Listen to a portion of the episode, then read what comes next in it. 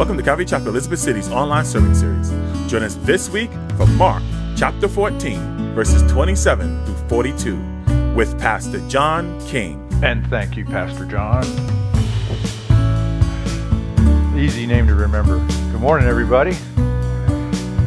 Well, today we're going to be in Mark chapter 14 again. We're going to continue through. As I said, that's the longest chapter in uh, the book of Mark. Gospel of Mark. We'll be in verses 27 through 42 today. 27 through 42 of Mark 14. Last week, Jesus rewrote the meaning of the Passover. No longer were the sheep and the goats and the bulls needing to be sacrificed to atone for the sins of God's people. Jesus announced to his disciples that his very own blood would be offered as a new covenant between God and man.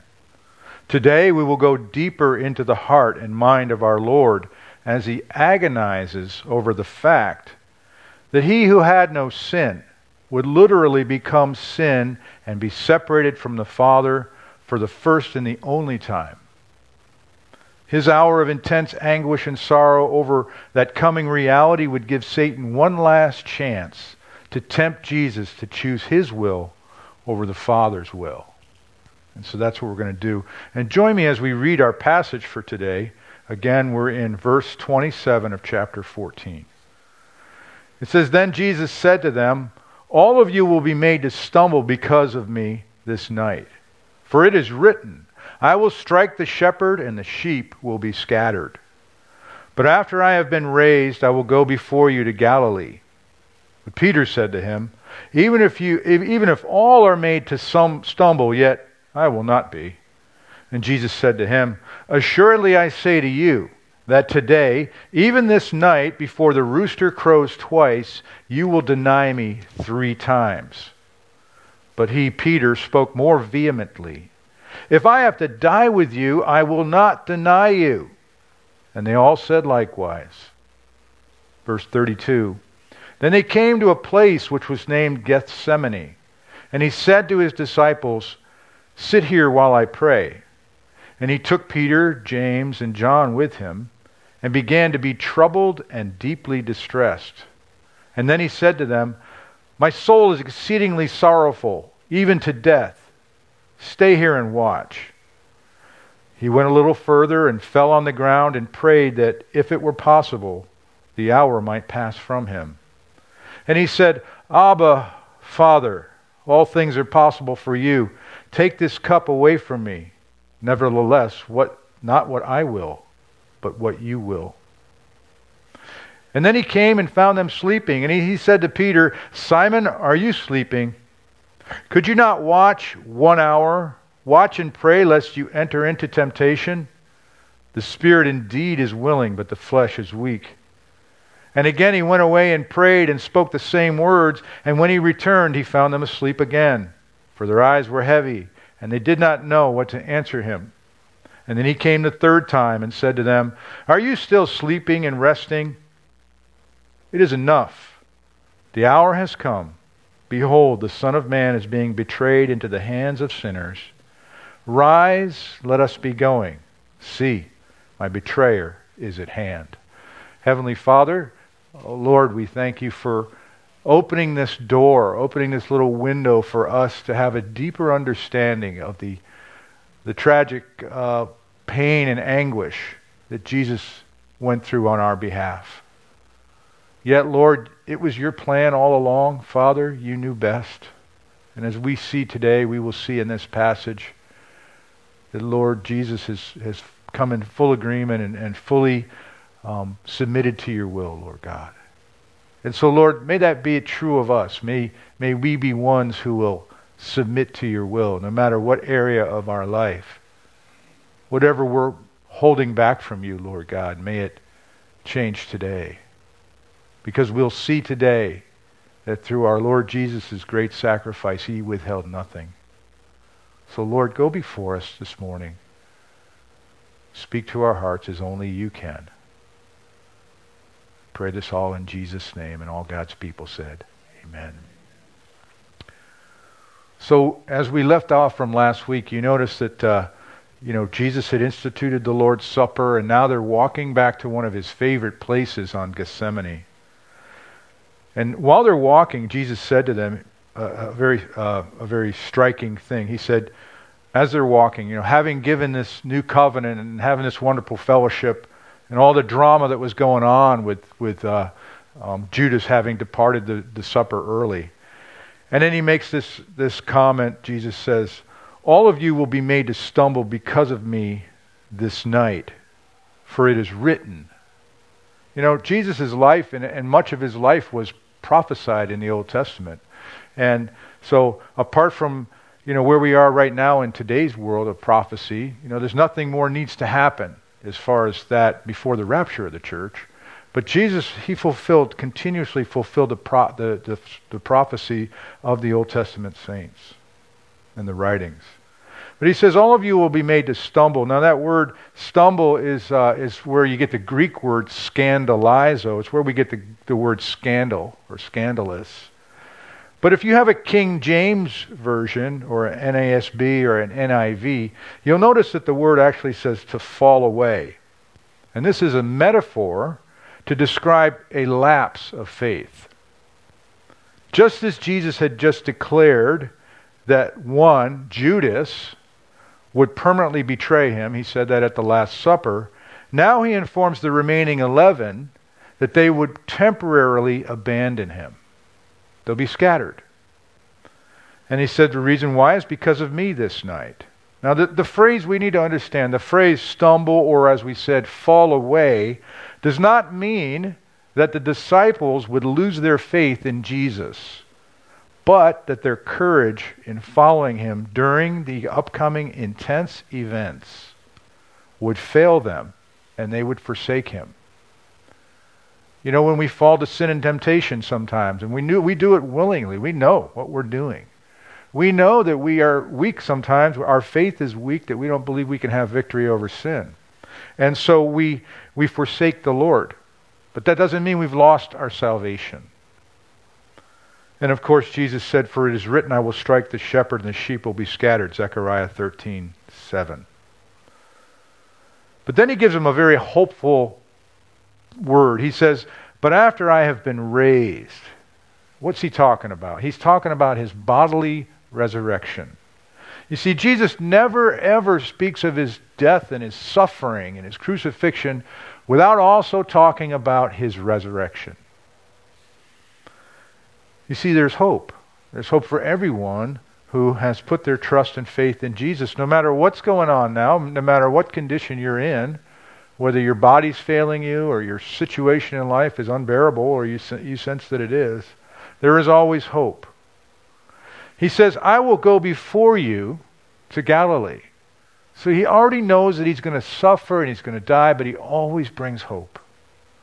He proves to them that their falling away would only be temporary by saying this. He affirms to them the certainty of his resurrection. You see, for everybody, death may be real. In fact, we know that it is. But it is not final. Death is not final. Not for anybody, whether you spend eternity with God in heaven or whether you spend eternity apart from God in hell. Verse 29, Peter, though, you know, you leave it to Peter to chime in here, won't you? Yeah. We pastors get to pick on Peter all the time. I don't know why that is. Maybe it's because we have, we see, all of us, we see a lot of Peter in ourselves. He says, Well, even if all are made to stumble, yet I will not be. Boastful. Peter's being very boastful. You know, in the face of Jesus' courage and the power, both presently and in what he would soon accomplish, Peter decides to put on a display of pride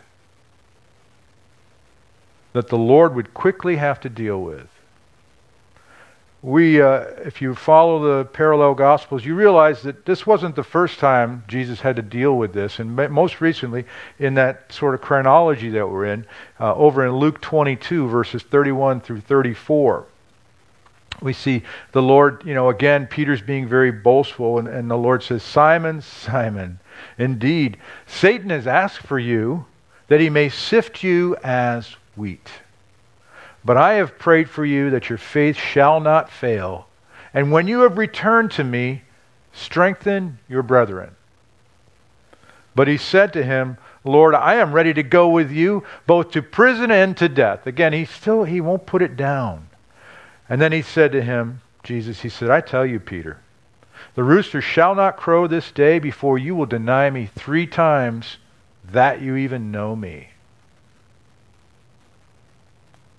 And we see the same thing in verse 30.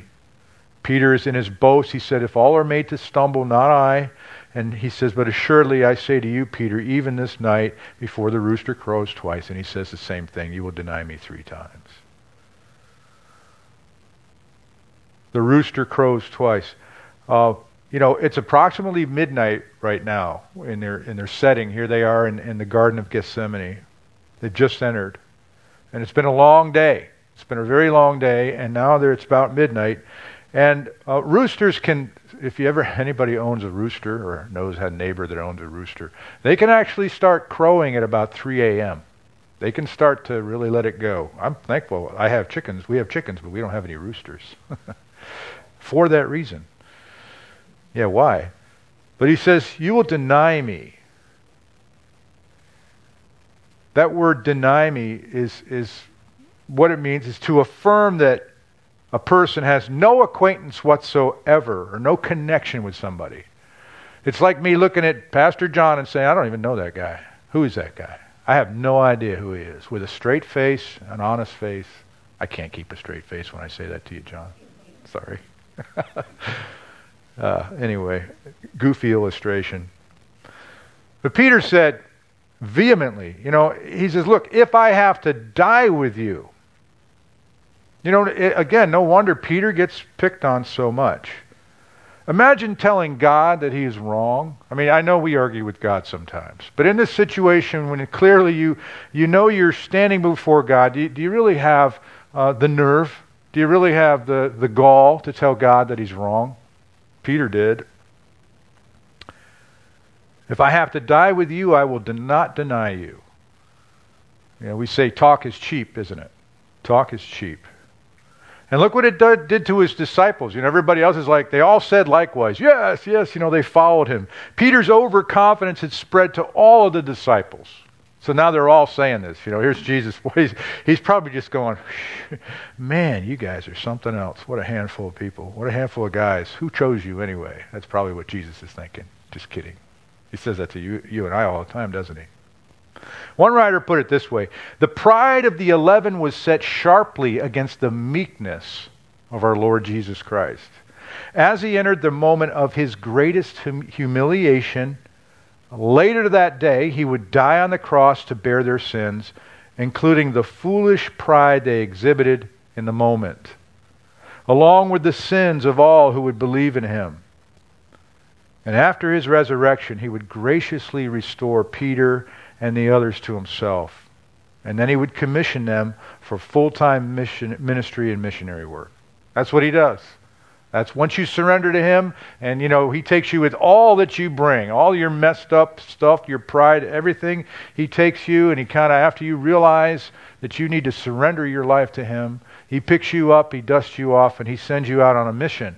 And he has a full time mission for everybody. You don't have to be a, a paid clergy. You don't have to be somebody who does this every Sunday to realize that you have a mission. God's got a mission for you, whether it's raising your children, whatever season you're in. Raising godly children, what an awesome, awesome privilege that is. And how necessary and needed it is today in this world. Or serving others at your workplace. Being there every day on time to do your job, not complaining about it. Bringing glory to Jesus Christ. And telling others of your love for Jesus and his love for you. It's so important for us. Now we move into the next phase of our, of our narrative today. Jesus' agony begins. Jesus is, you know, if you ever think you're going through agony and you're going through trouble, this is a sobering passage, folks. It's a very sobering passage. Then they came to a place which was named Gethsemane. Now, Gethsemane is a garden at the base of the Mount of Olives. As I said earlier, it's one of Jesus' favorite places. Many people believe it was kind of a walled garden, possibly a private location. And it's one of his favorite places. But along the way, he has to cross over the brook or the valley, the Kidron Valley. And in that valley, there's a brook right at the very bottom of it called the, the, the, the Brook of Kidron. It runs along the eastern side of Jerusalem. Now, keep in mind that they just had this Passover service, this great Passover, two to three million people, and all, as we said last week, all of these thousands upon thousands of animals' blood was shed and spilled onto the ground and poured onto the base of the altar. Where do you think all that blood goes? Where do you think all the blood of those goats and, and, and bulls and everything, where do you think it ended? I mean, it, surely it didn't stay within the Temple Mount. It had to have a way out, right? Well, archaeology and Jewish history show that this brook, this Kidron brook, was the destination to where the blood of the sacrificed animals, and again there were thousands, would drain from the base of the altar. There were holes placed in the base of the altar, and they would soak through the ground in the temple complex to an elaborate underground drainage system. The details of this drainage system are found in the ancient Jewish commentary on the Old Testament known as the Mishnah. There's a lot been written about this. But it's interesting for you and I to wonder as Jesus crossed that Kidron Valley and that brook that would be running blood red with the sacrifice of idols, having just established the new covenant, just a few hours earlier, he had just shed, he said, My shed blood and even if the blood wasn't running through that brook, the stench of it would be, still be there. And interesting what he would think. Because all of that has been taken away. All of those sacrifices in that sacrificial system has been removed. But imagine what he's thinking as they get ready to head up into the garden. And he arrives at Gethsemane. Uh, it's no, you know, Gethsemane means uh, an oil press or an olive press. There were olive trees there. There still are to this day. Doubtful that they're from Jesus' time, though there are many claims. They're very old trees. You can see all the pictures. But it's a press. It's an oil press where they'd squeeze the, the oil out of the olives. The name of this oil press, Gethsemane, would now be symbolic of his now being pressed very hard by the Father, by the weight of his mission that lay ahead of him. And so he said to his disciples, Sit here while I pray. So eight would remain at the entrance of the garden. But when he says, Sit here while I pray, his words suggest that you guys, you guys should be praying too. You guys could join me in prayer. You know, we got together this morning, we had our time of prayer. But he's getting ready to enter this, this agonizing hour of prayer. He would see great trials coming. Billows of temptation would roll upon him, which would become heavier and heavier and heavier. verse 33 And then he took Peter, James, and John with him. You know, this was the inner circle, along with Andrew. He didn't come this time. Three of Jesus' closest disciples. Remember, they were the ones who sat on the Mount of Transfiguration, or I should say, they fell asleep on the Mount of Transfiguration. And then they woke up to see Jesus in his glory. It's interesting to note when we look at these two events, these two great events of Jesus being seen in a, in a, much different light than they're used to seeing him. First glorified on the Mount of Transfiguration, and now suffering like they've never seen him suffer before. And both times they fell asleep. You see that in Luke 9 28 through 32.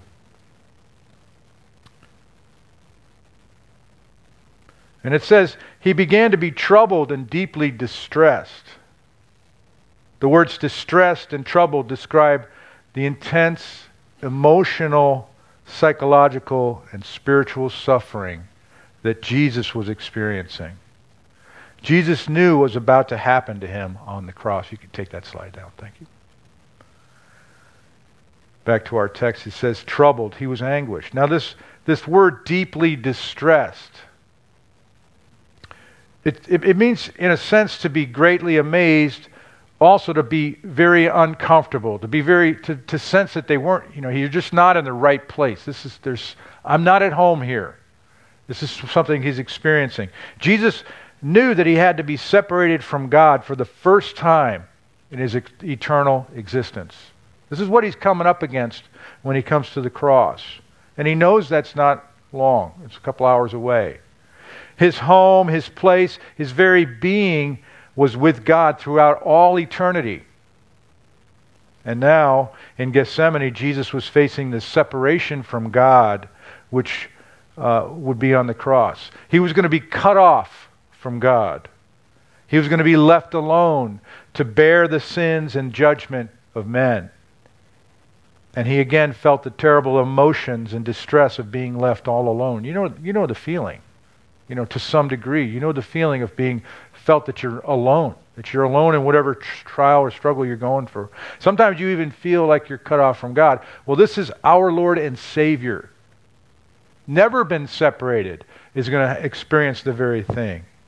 He's going to have this experience of being left homeless. Mark is describing Jesus' human emotions. Remember, he is 100% man and 100% God.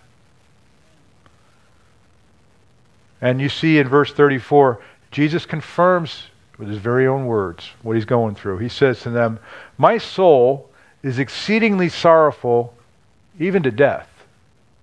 My soul is exceedingly sorrowful, even to death. Again, that word soul, that's where the Greek word psyche comes from. It's the seat of all of our feelings, our desires, and our affections. That's how they express it. And he says, That I'm feeling exceedingly sorrowful. Remember, Jesus was truly a man of sorrows. A man of sorrows, we read in Isaiah. And he says, I'm so exceedingly sorrowful, almost to death. In other words, the sorrow is so heavy and it's so great that I'm almost dying from it. My life could be taken from me. John MacArthur writes The wave of anguish that flooded Jesus' mind was so intense it nearly killed him, causing his subcutaneous capillaries to dilate and burst so that his sweat was like drops of blood, which you read in Luke's account in Luke 22:44. Yet Jesus says to them, "Stay here and watch. Stay right here, be vigilant and awake. I need you vigilant and awake. I need you to be with me. I need you to pray with me as I go through this time of trouble. That's what Jesus is asking from his disciples. You recall Job's story in Job 2, verses 11 through 13. We see that when Job's three friends heard of all the, adversity and all the terrible things that he'd gone through and that had come upon him, each one came from his own place Eliphaz and Bildad and Zophar. For they all made an appointment together to come and mourn with him and to comfort him. And when they raised their eyes from afar, they didn't even recognize him. Speaking of Job, they lifted their voices and they wept, and each one tore his robe and sprinkled dust on his head toward heaven. But look what they did. They sat down with him on the ground seven days and seven nights. And no one spoke a word to him, for they saw that his grief was very great. Jesus was asking his disciples to sit with him and to pray for him and to be with him. They didn't have to say anything, they didn't have to do anything other than that. You know, we're not used to seeing Jesus this way, are we? We've gone through the book of Mark and we've seen his great power. We've seen him in control over the demons. We've seen him overcome disease and sickness, even death. We've witnessed his authority over natural elements, his authority over the scriptures. We've seen him display righteous anger. We've seen him full of love and compassion for others. We've seen him literally pour out his life to minister to a lost and dying world. But we don't see Jesus like this very often, do we, folks? We're not used to it.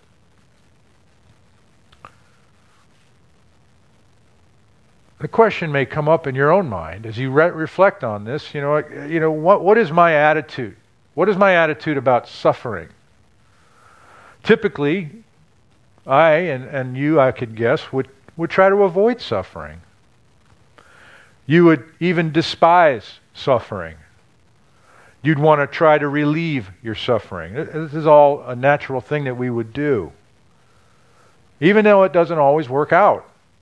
Sometimes our suffering lasts much longer than you and I want it to. But what is our attitude about it? If the Lord, if He inhabits our being, and if He is, He is our Lord of all, and He's the one who is going to come get us and take us to heaven with Him, doesn't He know that we're going through that? Doesn't He understand? The answer is yes. And you may feel alone during that time, but we don't live on our emotions. We live on our prom- the promises in the Word of God. Now, really, when you talk about suffering as a Christian, has it really tested the genuineness of my faith? Maybe you're a new believer and everything's really nice right now. Everything's just, you know, wonderful. But I know personally that most of you have been believers for a very, very long time. So if you haven't had a test of your faith yet, you can guarantee that you will many times through your life. But you can draw comfort that Jesus suffered. And he was tested too. That's what sets our faith apart from all the world's religious systems and philosophies.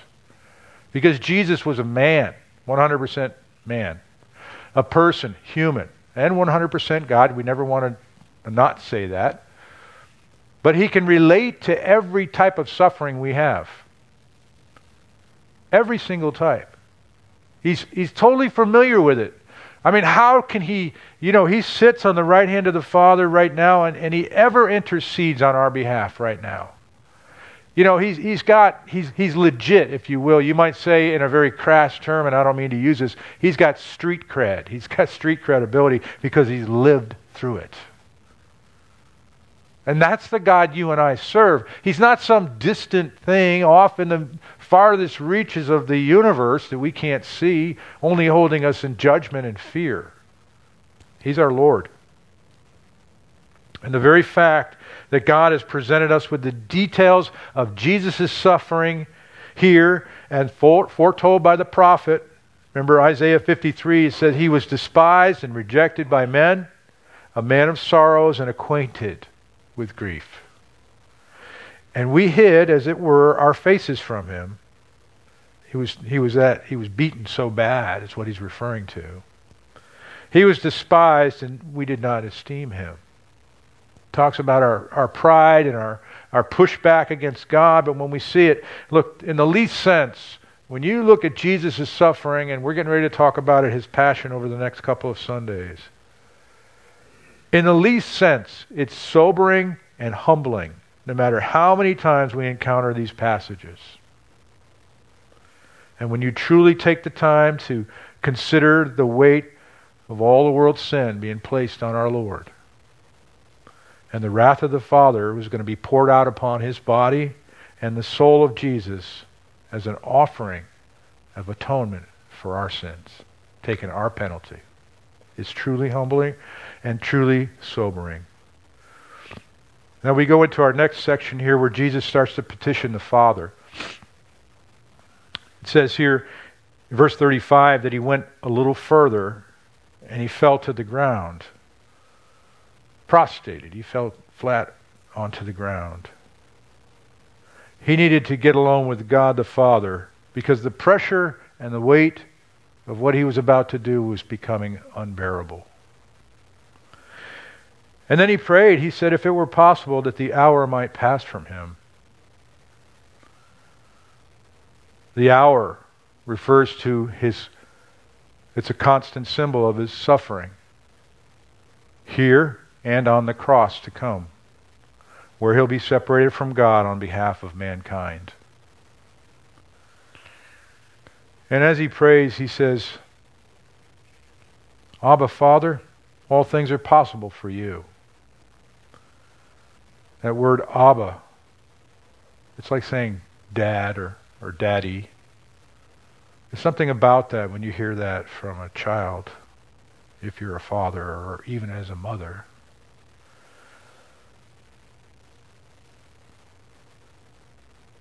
He said, All things are possible. Everything is possible for you.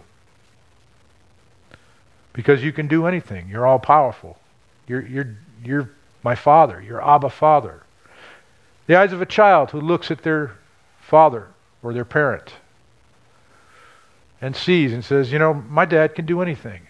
I mean, he can he can climb trees, he can whatever he wants to do, he can do for me and he can take care of me. And this is where Jesus places himself.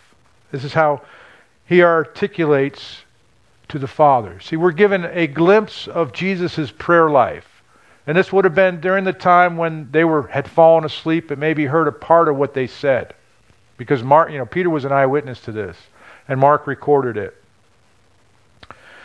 One writer puts it this way As the Lord articulated, nothing is outside of the power, the privilege, and the prerogative of God to do. Yet Jesus also knew that God never acts contrary to his character, his purpose, or his word. Clearly, he was not asking the Father to violate his redemptive plan or go back on his promises. Instead, Christ's petition was an inquiry into whether or not redemption might be accomplished through some other means. If there was another way for you to do this, he says, Father, then take this cup away from me. What, what is this cup? What does this mean? It's an ancient expression of a person's experience, whether it's joyous or sorrowful. It's the life. It could be your life. It could be an event. The cup. Remember that the human nature and the will of Jesus is clearly seen in this request. He was as much a man as any man is. Therefore, he begged God to choose another way than the cup, if possible. The experience of being separated from God upon the cross was too much for Jesus to bear. But notice what he says. Nevertheless, not what I will, but what you will. In other words, not my desire, but your desire. 2 Corinthians 5:21 It says for he who had made him who knew no sin to be sin for us that we might become the righteousness of God in him. The father's silence tells the story. It can only be this way, son. He didn't have to say it because he didn't respond to what Jesus said. And the Lord knew it. So this comes to, you know, kind of brings questions. I mean, you might say, well, why was Jesus asking the Father a question that he already knew the answer to? Why was he doing that? Several reasons. One, for us, to show his complete submission to the Father. It was through his uh, surrender that Jesus was made perfect and stood before God as the ideal perfect man. He had to go through this. For him, it was to prove and to show that he was completely holy and sinless, and because of his sinless nature, he would not have wanted to become the bearer of sin and experience God's wrath. He, he, didn't, he never sinned his entire life, and he didn't want to take it upon himself. But for us, so that we would have a deeper love and appreciation of Jesus' great sacrifice on our behalf. For Jesus, in his humanity, he was asking the Father if this redemption might be, if it were possible, accomplished another way. For us, it's to know that the question had been asked. And Jesus' death and suffering is the only way. For Jesus, it was the ultimate spiritual battle between him and Satan. The devil had tempted him at the beginning of his ministry after 40 days of fasting when he was physically weak. You remember that. He offered him power and authority if he would only bow down to the enemy, to Satan, and worship him. Mark 1:13. It says that Jesus was there in the wilderness for 40 days, tempted by Satan, and he was with the wild beast, and the angels ministered to him. So now, as the time is getting closer to his victory on the cross and the resurrection, the enemy was given one last shot to try and get Jesus to surrender to his humanity, to his own will. Luke 22:53 Jesus said this when they came to get him. He says, "When I was with you daily in the temple, you did not try to seize me." I was easy pickings back then when I was teaching in the temple. But this is your hour. Who's he speaking to? He's speaking to Satan. He's speaking to the devil and the enemy. This is your hour and the power of darkness. And it says in Luke 22 43 that an angel appeared to him from heaven and strengthened him. Through all his suffering, through all his questioning, an angel came from heaven and strengthened him. Just like when he strengthened, the angels came and ministered to him the first time he was tempted by Satan. For you and I, we need to think about our prayers. This should change our prayer approach. We often come with requests, and He hears our requests. And we have very specific requests, and there's nothing wrong, and we will continue to do that. But something we need to learn right now.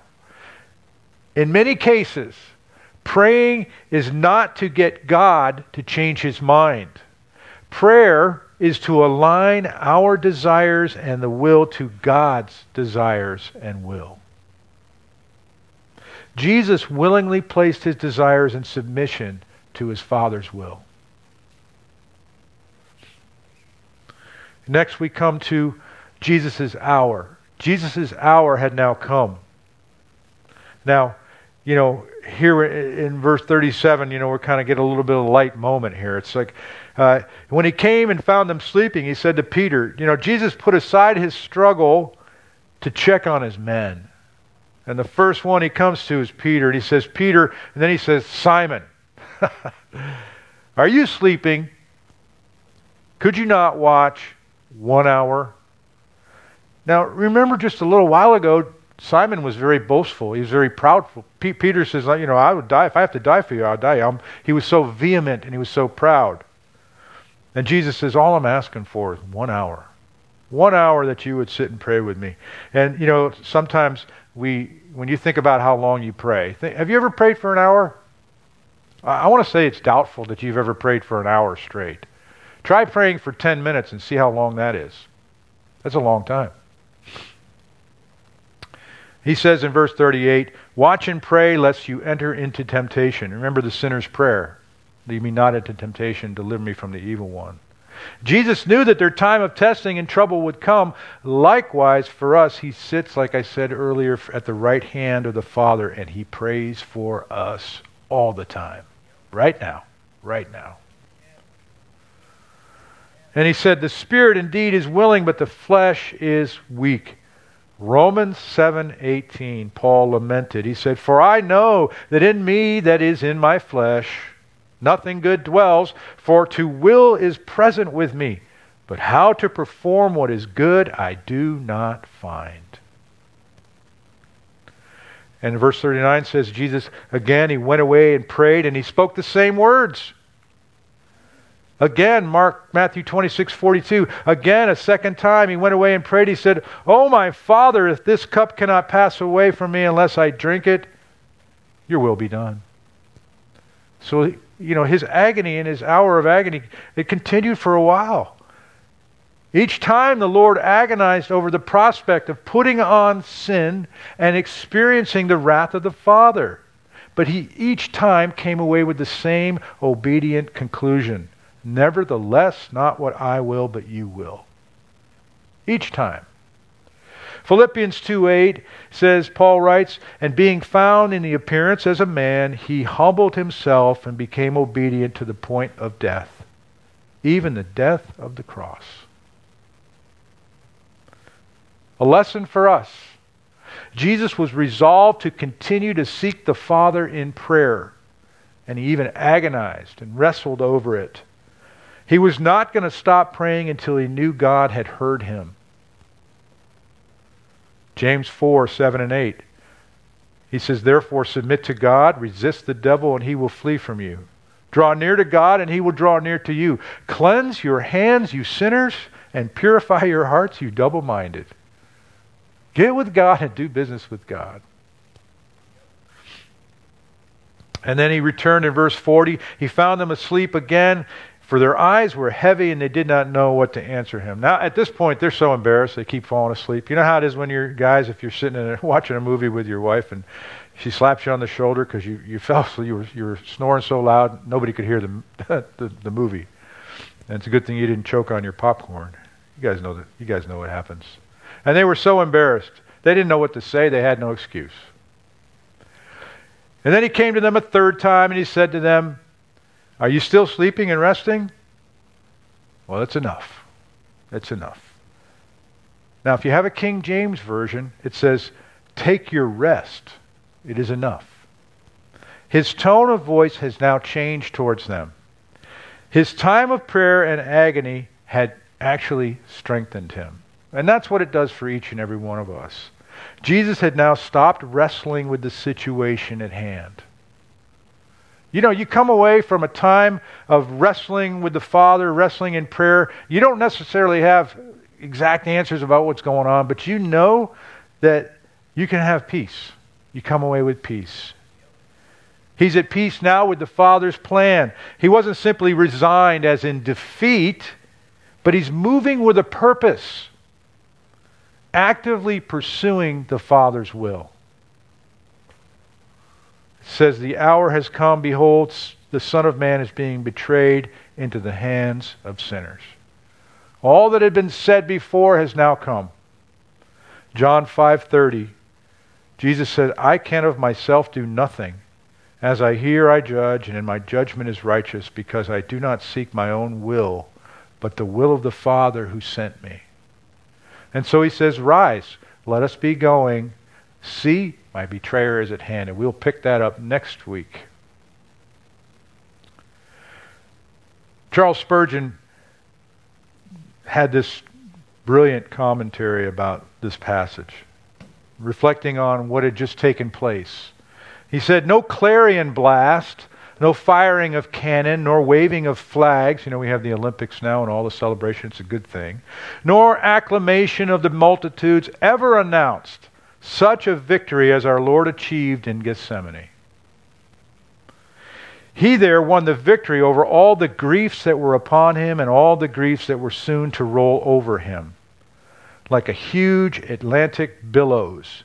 He there won the victory over death and over even the wrath of God which he was about to endure to the utmost for his people's sake. There, there is true courage. There is the highest heroism. There is the declaration of the invincible conqueror in that cry, Not as I will, but as thou wilt. With Christ's perfect resignation, there was also his strong resolve he had undertaken to work of his people's redemption, and he would go through it with, until he could triumphantly say on the cross, It is finished. It is finished. So, what are you wrestling with today? What are you trying to maintain in your own strength? You know, you're trying to grin and bear it as a rough ride. You're just going to white knuckle your way through it.